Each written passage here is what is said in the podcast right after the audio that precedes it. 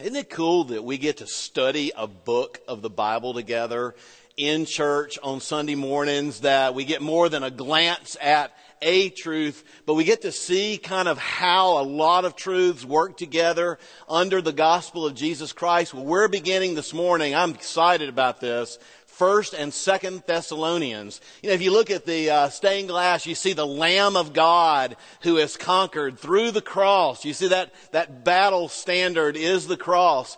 A lot of what we're going to be looking at in First and Second Corinthians has to do with the fact that Christ has won. That we can count on Him while we're living our lives right here. That He's coming again.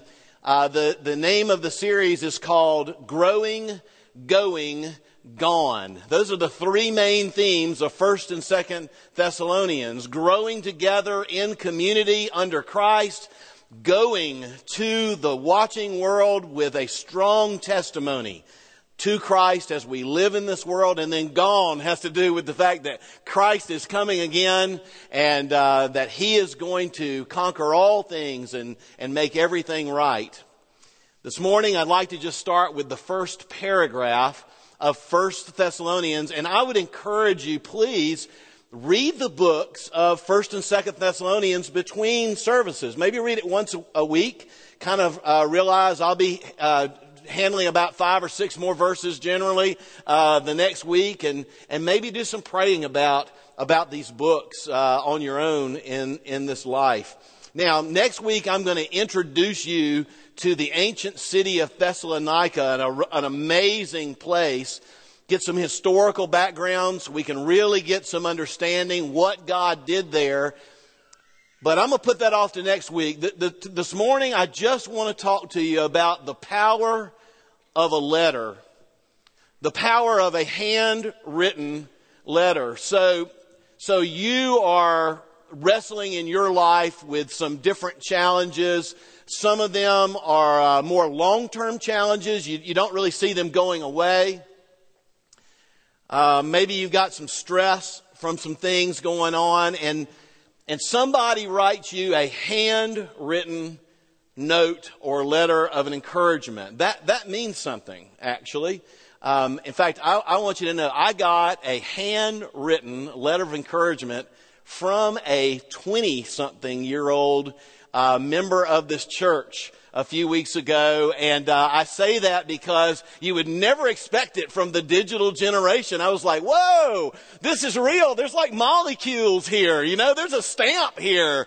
And, uh, and look, the encouragement was just as real as the letter. This is a handwritten letter to the church in Thessalonica, and it is so encouraging. And I want to begin with the first three, the first paragraph, 1 Thessalonians 1, 1 through 3, and this is the Word of God. Paul, Silvanus, some of your translations call him Silas, and Timothy, to the church of the Thessalonians in God the Father and in the Lord Jesus Christ, grace to you and peace. We give thanks to God always for all of you constantly remembering you in our prayers. Remembering before our God and Father your work of faith, your labor of love, and your steadfastness of hope in the Lord Jesus Christ. In this first paragraph, Paul reminds them of three things in our lives that we need to be reminded. He reminds them who they are, who they've been, and who they're going to be. You and I need this today. The first is he reminds them who they actually are. Verse 1 to the church of the Thessalonians in God the Father and the Lord Jesus Christ. Now he calls them the church of the Thessalonians, and by that he doesn't mean the building. He means who they are. No, no, no, not just that they go to a church, you know? You go to a church. Don't you hate that language? I go to a church. No, you don't go to a church. We are the church. In fact, we need to remember that the New Testament Greek word for church is ekklesia.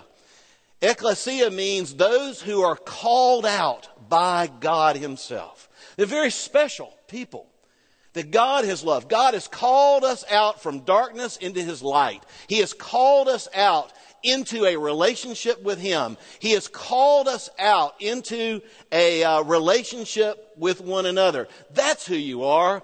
You are the church of the Thessalonians. And, and look, we, we need to remember, we all need uh, Christ. We are the church and we need a church. I love the fact that he says the church of the Thessalonians because there's kind of this thing today where we go, well, the church is just all the believers in the world. I don't have to be a part of a, a real church with real people and share their real struggles and them share mine. No, it is the church of the Thessalonians. Do you get it? This is like right here on planet earth. These are people together that have been called out to share life together. But look at verse 1. The, the church of the Thessalonians in God the Father and in the Lord Jesus Christ. Yes, they are in Thessalonica, but more importantly, their location isn't that city. They are the church in Thessalonica in God the Father and in the Lord Jesus Christ. That's their primary address. We belong to God. We are His you know, spelling out these titles in God the Father and the Lord Jesus Christ. What Paul's trying to say is God's called you out, and these are titles of authority. This is about God's sovereignty over you. I know you're going through a hard time, and I'm going to give you a sneak peek at what they're going through in a minute. But look, you belong to Him. You're the called out ones. You're the church. He is the Lord Jesus Christ. He is God the Father. You are hidden. Colossians 3 says we are, your life is hidden in Christ, in God. He's got you. You're the church and He's got you. He, he, you are in Him. See, their, their location isn't just struggling in Thessalonica. It is in Thessalonica in God the Father and the Lord Jesus Christ. You know, that's, that's us. Do you know whatever it is that we're wrestling with, whatever it is that we see in front of us that just isn't budging, moving like we want it to, to move, that we're threatened by, whatever it is, you need to understand your, your address isn't struggling in Jackson, in Ridgeland or Madison. It is in God the Father and the Lord Jesus Christ. And then he goes on further to say he, he, he bids them a life of grace and peace. You know, it's interesting. That's like um, the typical greeting in an ancient letter, except for Paul changes the word from, from kind of like happiness to grace. He Christianizes the, the, the typical, you know, like to whomever it may concern is kind of a typical salutation. Man, he just brings Jesus right in the middle of this and says, Hey, we're the called out ones in God the Father, in the Lord Jesus Christ, and we can live, and I want you to live a life of grace and peace. You know, by grace, he just means that we're accepted by God on the basis of what Christ has done on the cross. Um, our salvation is earned by God, right? This is why we never have to worry we're going to lose our salvation because we didn't earn it and we can't lose it. It's just a gift, a sheer gift by what God has done. And y'all, living in the grace of God means that God has loved us at our absolute worst.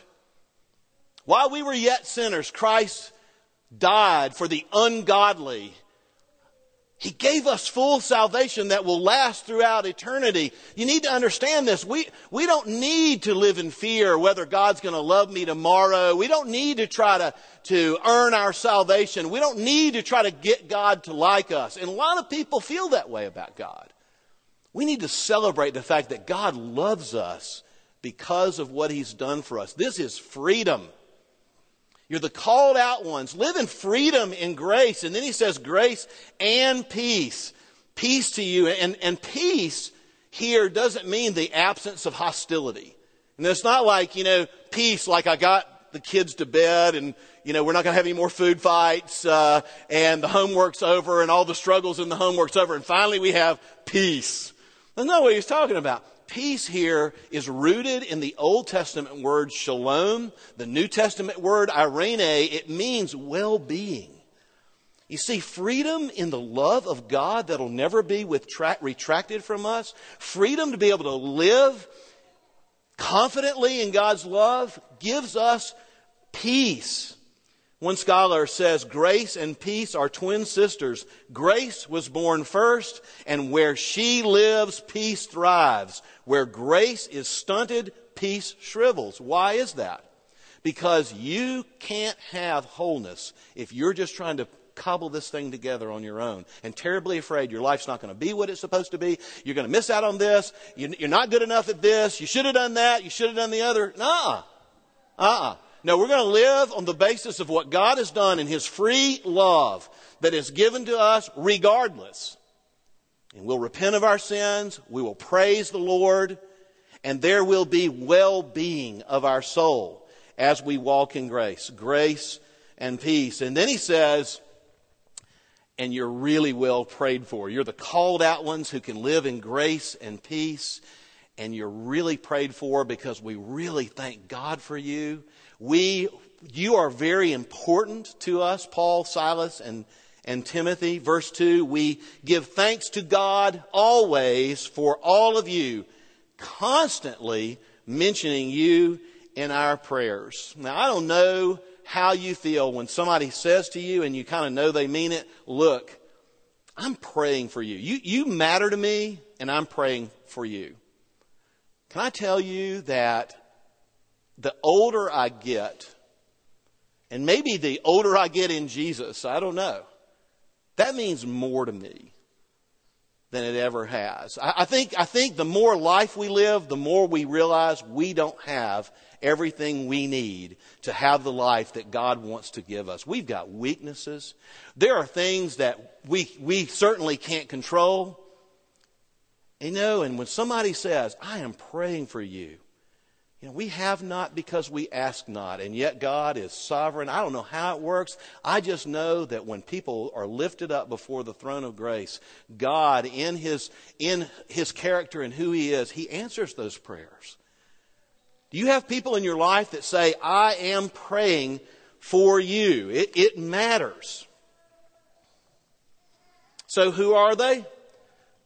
They're the called out ones, called out by God into a relationship with Him and each other. They are in God and the Lord Jesus Christ, safe in God, in Thessalonica. Things can't really touch them in, in a sense because that's who they really are, where, where they live. Um, they have an opportunity for a life of freedom and wholeness that comes from knowing God through the free grace of God and, and the removal of constant fear and dread and disappointment based on our works. Um, they are prayed for all the time. That's who they are. How would you like it if somebody sent you a letter and reminded you of just who God is to you, what the opportunities are, and they're praying for you all the time because they really love you. That matters. Let me tell you something. This letter is written to you. You touch the page. You know, it says like, touch the screen, feel the power. Touch the page. Uh, it's there. This is a handwritten letter that's been reprinted. And it's to us as well as the Thessalonians. So that's who they are. Secondly, he says, I want to talk to you about who you've been. You know, this is important because um, give you a little sneak preview. Uh, next week we'll talk more about this, but you know, Paul went to Thessalonica and he, with, with, with uh, Silas and Timothy, started preaching the gospel and some people came to know the Lord and this church was established. And one of the first things that happened, I'm talking about within three weeks, there was incredible persecution. It was kind of a riot, you know, maybe small r riot. And some of the new believers were beaten. A guy named Jason was beaten, and some of them were thrown into prison, and Paul had to leave. Paul had to kind of, they got Paul out of there. Paul went to Berea, and then he went to Athens. Paul sent Timothy back, going, What is happening to this new, brand new, vulnerable little church? And, I, and I'm gone. Timothy comes back and gives Paul a report that just you know, I'm sure he just weeps with joy. Oh, oh no, they really are called out. They really are in God in the Lord Jesus Christ. They, they really are living by grace and peace. They're doing great. Other people are coming to know the Lord. Paul, it's amazing what God is doing in their lives. But see, here's the point the situation's not changing. You know, we've got this little thing as Americans that, you know, like this, it's almost like a formula. If we do this plus that plus this equals what I want. You know, if we, we just live, you know, and, and, and love God every day and do what is right, then, then things, all the, the things I would like are going to happen to me. That is not the case. No, God's going to be with us in the midst of grave difficulty. And sometimes we really are fighting the good fight. And you know, it's not that we need to do something different. We're just tired. We need what Paul gives. We need, we need someone to encourage us. It means to give courage, encourage, we need someone to say, you know what? Don't look for some magic answer. Stay away from Barnes and Noble. Stay away from that self-help section of the bookstore. You know, actually what you're doing is, is spot on. God's in this. And, and, he, and he's talking about who they've been, even though things aren't changing the way they would like for it to change. Do you have things in your life that just aren't changing the way you'd like for them to change? Maybe it's a matter of just living with God and being encouraged in this kind of life, who they've been. Verse 3 we are constantly remembering before God the Father, here it is, your work of faith, your labor of love, and the, your steadfastness of hope. And this is exciting because this is like what believers do um, they are walking with, with the Lord. So Paul affirms them. Um, faith, hope, and love is kind of, he gets them a little out of order from norm, you know, this time it's faith, love, and hope. But, you know, faith, hope, and, faith, hope, and love, that's the big three for Paul. You know, we read in 1 Corinthians 13, these three remain faith, hope, and love, and the greatest of these is love. Uh, we read in, in different places uh, that Paul, and he gets them in different orders. Like this, this is what it looks like. You want to, you want to know what a what a life in the midst of, of of having to face things. Which, that's called life in a fallen world. That's just code for life in a fallen world. What it looks like, it looks like faith, hope, and love. Um, this is shorthand for the life that grace produces. This is shorthand for God's really changing you. He's really giving you the ability in the face of this to have faith, love in this category, this case, and hope. So I want to I look at these. Um, the, the first is a faith that produces works. And this this only means that the grace of God in your life is active in the world. Look, we don't need to be afraid of the word work. I mean, we know works cannot merit salvation, right? We're not talking about salvation here. We're talking about believers up to their eyeballs in persecution. No, works, action, response to grace in the world is exactly what God does through grace. Leon Morris put this way that, that, that our life is a life of grace, but it's a busy life. There's a lot to see, a lot to respond to, a lot to initiate toward in the Christian life.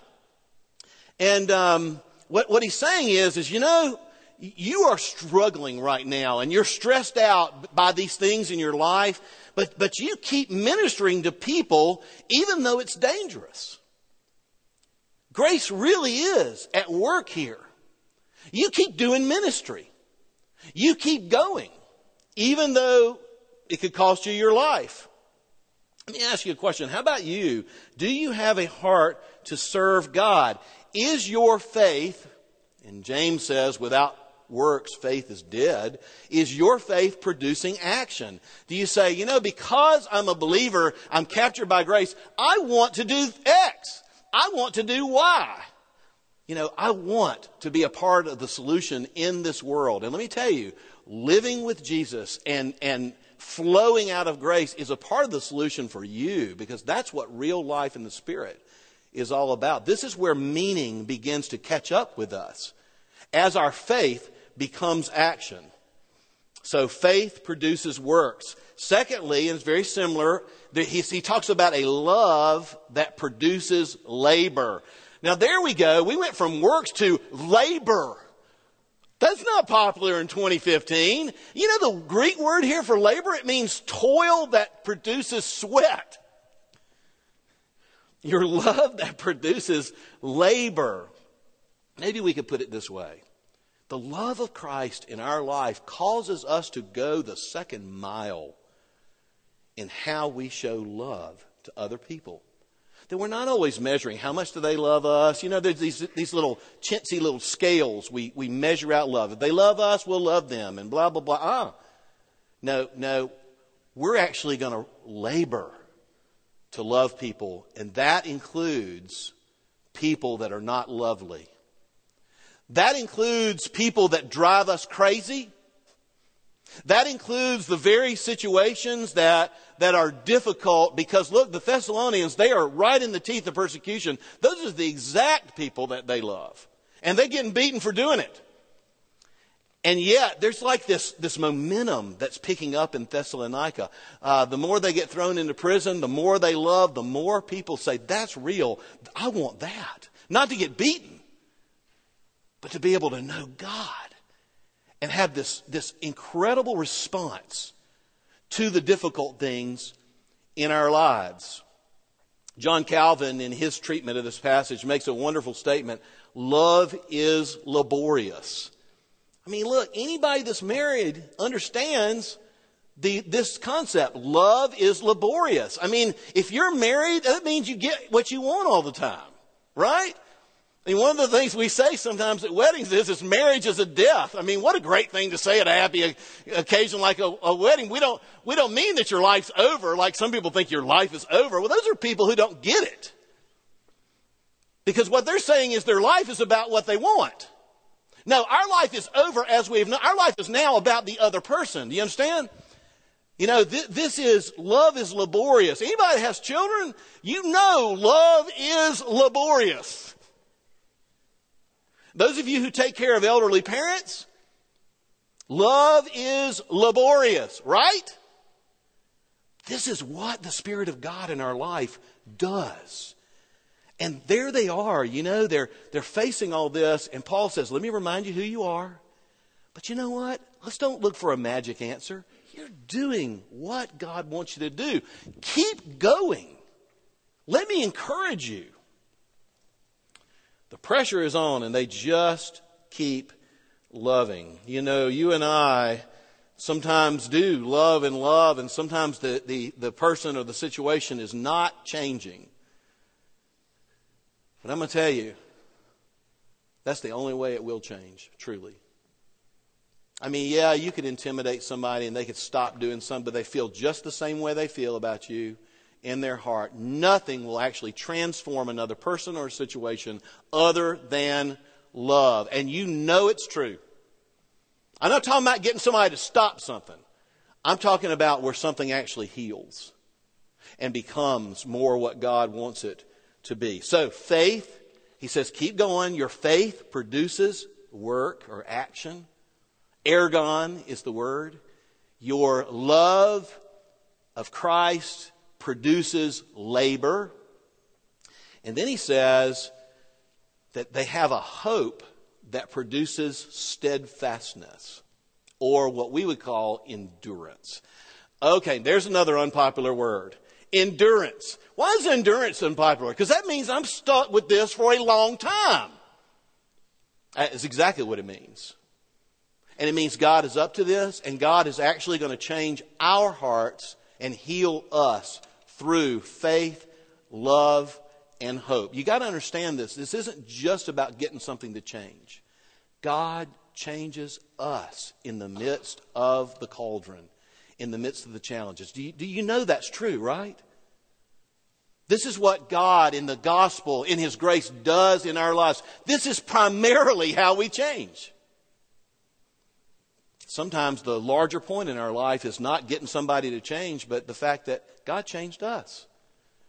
Sometimes God changed us and we saw that person differently. We, didn't, weren't, we, we didn't even demand the, the same things we used to because sometimes it was more about us than them to begin with. We just didn't like something. A hope that produces endurance. Verse 3 We are constantly remembering before our God your work of faith, labor of love, and steadfastness of hope in our Lord Jesus Christ. Now, we need to talk about this endurance.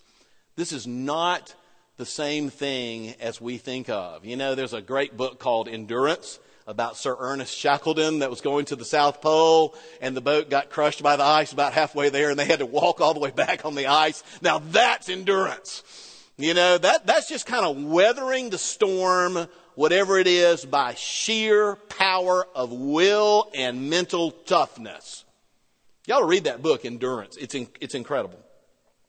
This is not that kind of endurance. It's not just being resigned to make it through things. You know, sometimes we say, hey, when the going gets tough, I'll get tougher. Well, let me tell you something. While that's laudable, just getting tougher doesn't change our hearts. No, what we need to do is get open to God. Let Him change us as we continue to love and He changes the situation. This endurance comes through hope in Christ. You see, we talk about hope, we almost talk about it like a wish, don't we? I hope that this will happen. I hope my team will win. By the way, I'm an Auburn graduate. I got delivered from idolatry for the year. I am free, baby. Now, I don't know about you other people in Mississippi with your teams. Y'all are still in bondage to idolatry and the possibilities. Not me. No, I'm free. Biblical hope's not a wish. Biblical hope is based on what is certain. What God has said, what He has done, what He will do again, what He has promised to do. See, that's why hope leads to endurance. That's why absolutely heroic behavior comes from knowing that good is ahead, knowing that God is for us, knowing that our hope is sure. You can put up with a whole lot if you know how this thing ends and it's good. That is an unfair advantage that Christians have. This is certain. This is confident expectation based on truth. You know the Greek word here, it's one of the most incredible words in the New Testament. It's hupomone. Hupomone. And uh, it's very interesting, and you need to understand what hupomone is. Hupomone doesn't just mean endurance because of hope. Are you ready for this? Hupomone contains within it an incredible idea that, that you just wouldn't have without Jesus and his grace in your life. Um, it's more than getting through. Quote, it portrays a way of taking on problems and suffering, not just by enduring, but also by looking for how the problem creates opportunities. This is amazing. This is what hupomone means. Hope produces opportunistic endurance. Now we just added a layer. We know how the story's going to end. We know God is in it for good. And we know God wants to work within us in the midst of this junk. And in the difficulty will spring forth opportunities that we can seize on that would have never been there with people had we not gone through this together. You see, this is how God works. I hate to tell you this again. God works in our life by turning up the heat. God works in these situations. And, and, you know, you get in these situations and you have the ability to love where folks go, wow, that was supernatural. You, you, it, it opens opportunities, you see. Even the bad situations are opening into opportunities. You know, how do you respond to something that's really unfair? That in itself is an opportunity to show grace and faith as well as truth. Um, this is how we endure in Christ. God is sovereign. God is over this. He loves me. This is a confident expectation. And our trials become new opportunities to show Christ to people. What a way to live. And it's just like flipping the whole thing. This isn't, I, I'm going to get you. This is, this is a new opportunity for me to love you. This is an opportunity to show a shaft of blinding grace that is alien, obviously, to this situation and utterly alien to the way our world works. My goodness. Paul demonstrates this when he gets thrown in prison, doesn't he? Paul gets thrown in prison. Paul spent years in prison. What's Paul say when he gets thrown in prison? This is great. I'm chained to people who are going to hear the gospel from me every day, and they, they switch out these guards. I mean, you know, you've heard it said before from the pulpit, it's so true. Can you imagine getting chained to the Apostle Paul? And him considering that hupomone, that in my suffering, a new opportunity just arose, and you are it. you know, the, the uh, Philippian jailer, that, that's how he came to Christ, right? You know, the, the, the, the door is open and he's going to get killed if this prisoner escapes and he wakes up and he goes, Oh no, I'm dead. And Paul goes, No, you're not. We're still here. We're still here. We're trusting God. And he says, What kind of people are you? I want that. That was suffering, prison that turned in, that was hupomone. That was hope that turned into opportunity. Can we endure in whatever it is that, that we go through? Can we endure by knowing the path was laid out by God Himself? Do you believe God's sovereign? I mean, you think that, you know, like, you know, like the devil just kind of hijacked the whole world and especially your life and God's out of control and this is a runaway locomotive. Is that what you think? It's not true. No, God actually has laid out the path um, and God loves us and we endure because our hope is sure that's real spiritual power. So he talks about who they are, you know, the church of the Thessalonians in Christ, etc. Who they've been. Hey, don't, don't, don't look for a magic pill. Just keep doing what you're doing. Y'all are amazing. And the church is growing. This actually has become opportunity that people wouldn't even notice y'all. They want Christ because of the way you're responding. And then lastly, who they're going to be. This has to do with the hope that we have, how it is the long term hope. Y'all do know that, right? This is the hope of heaven. This is the hope of the second coming. Um, you cannot talk about hupomone, hope, in the midst of endurance, uh, rather in the midst of, of uh, difficulty without talking about the second coming. Why? Because First and Second Corinthians, ev- at the end of every chapter in First Corinthians, is something about the second coming. Why?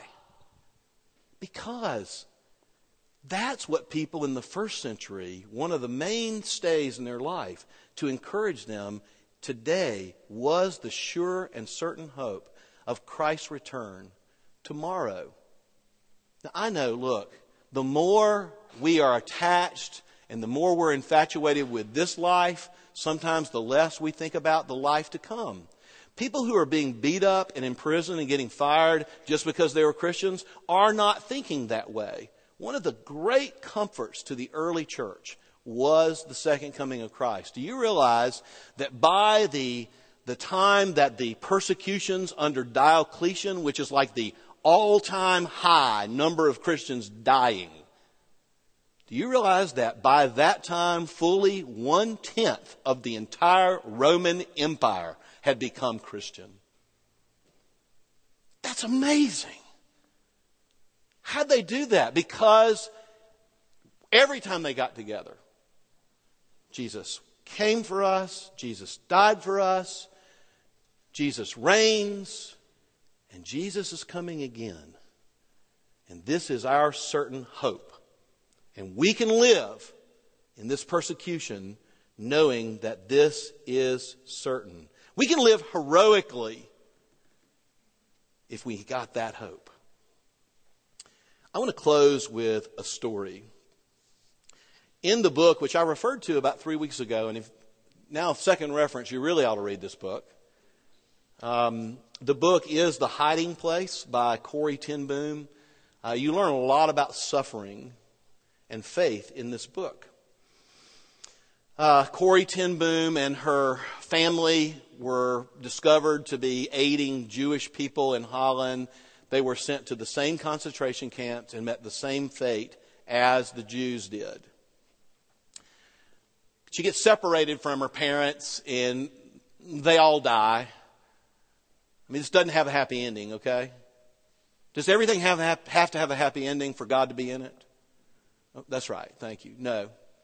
So, Corrie and Betsy actually go to Buchenwald prison together, or concentration camp together.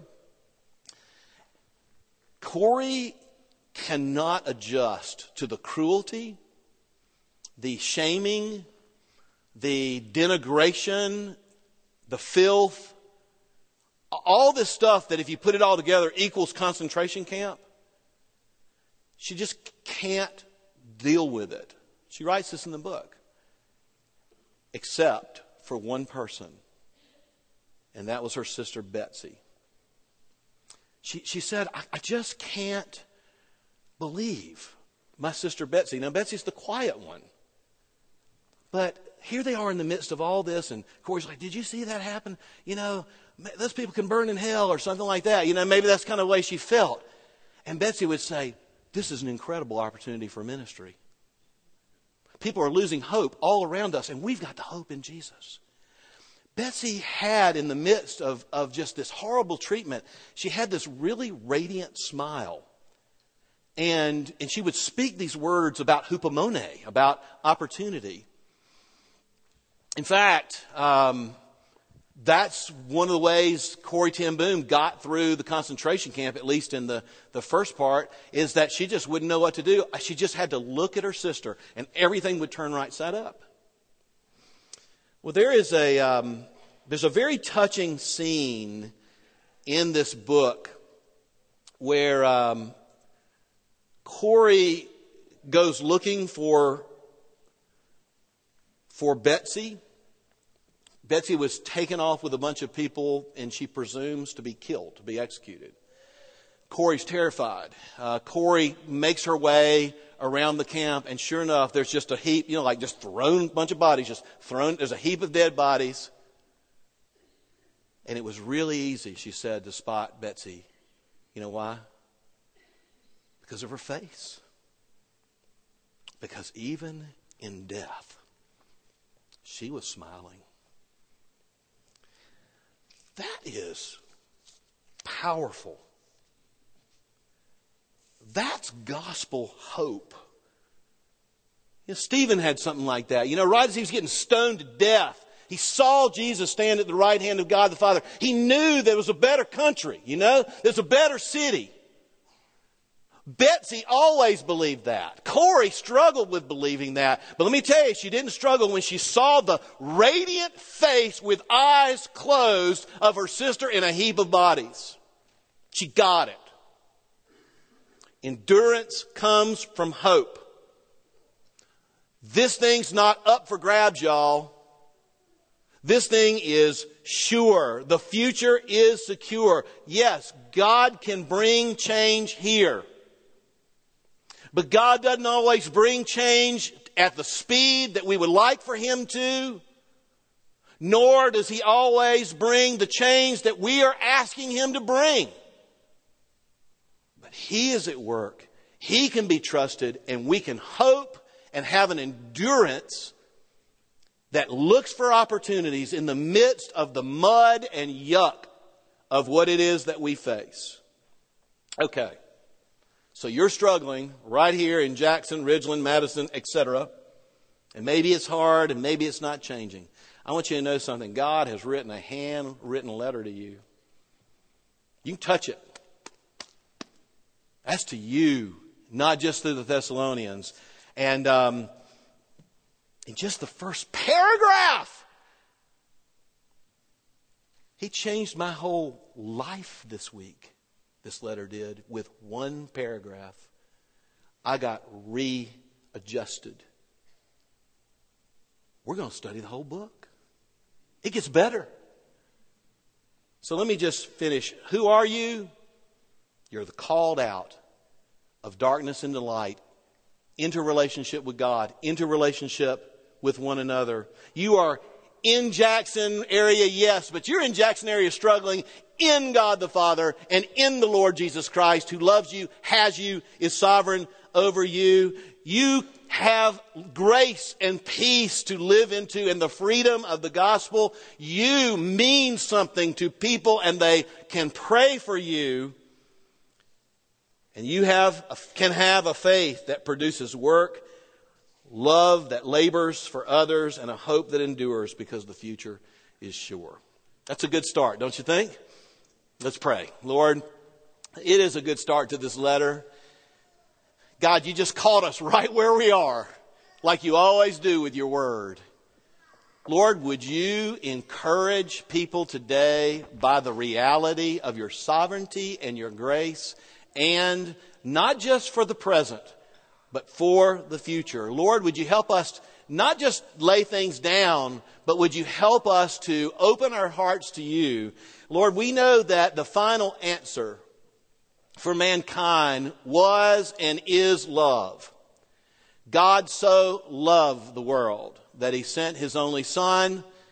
And Lord, we also know that just as you have loved us, we are to love others. Would you give us the ability in the midst of things that trouble us, in the midst of things that are hard, in the midst of things that seem like the concrete is dried and they're not changing, would you give us faith and love and hope? And would you bring change in this world to us and in this world to others through the gospel? In Jesus' name, amen.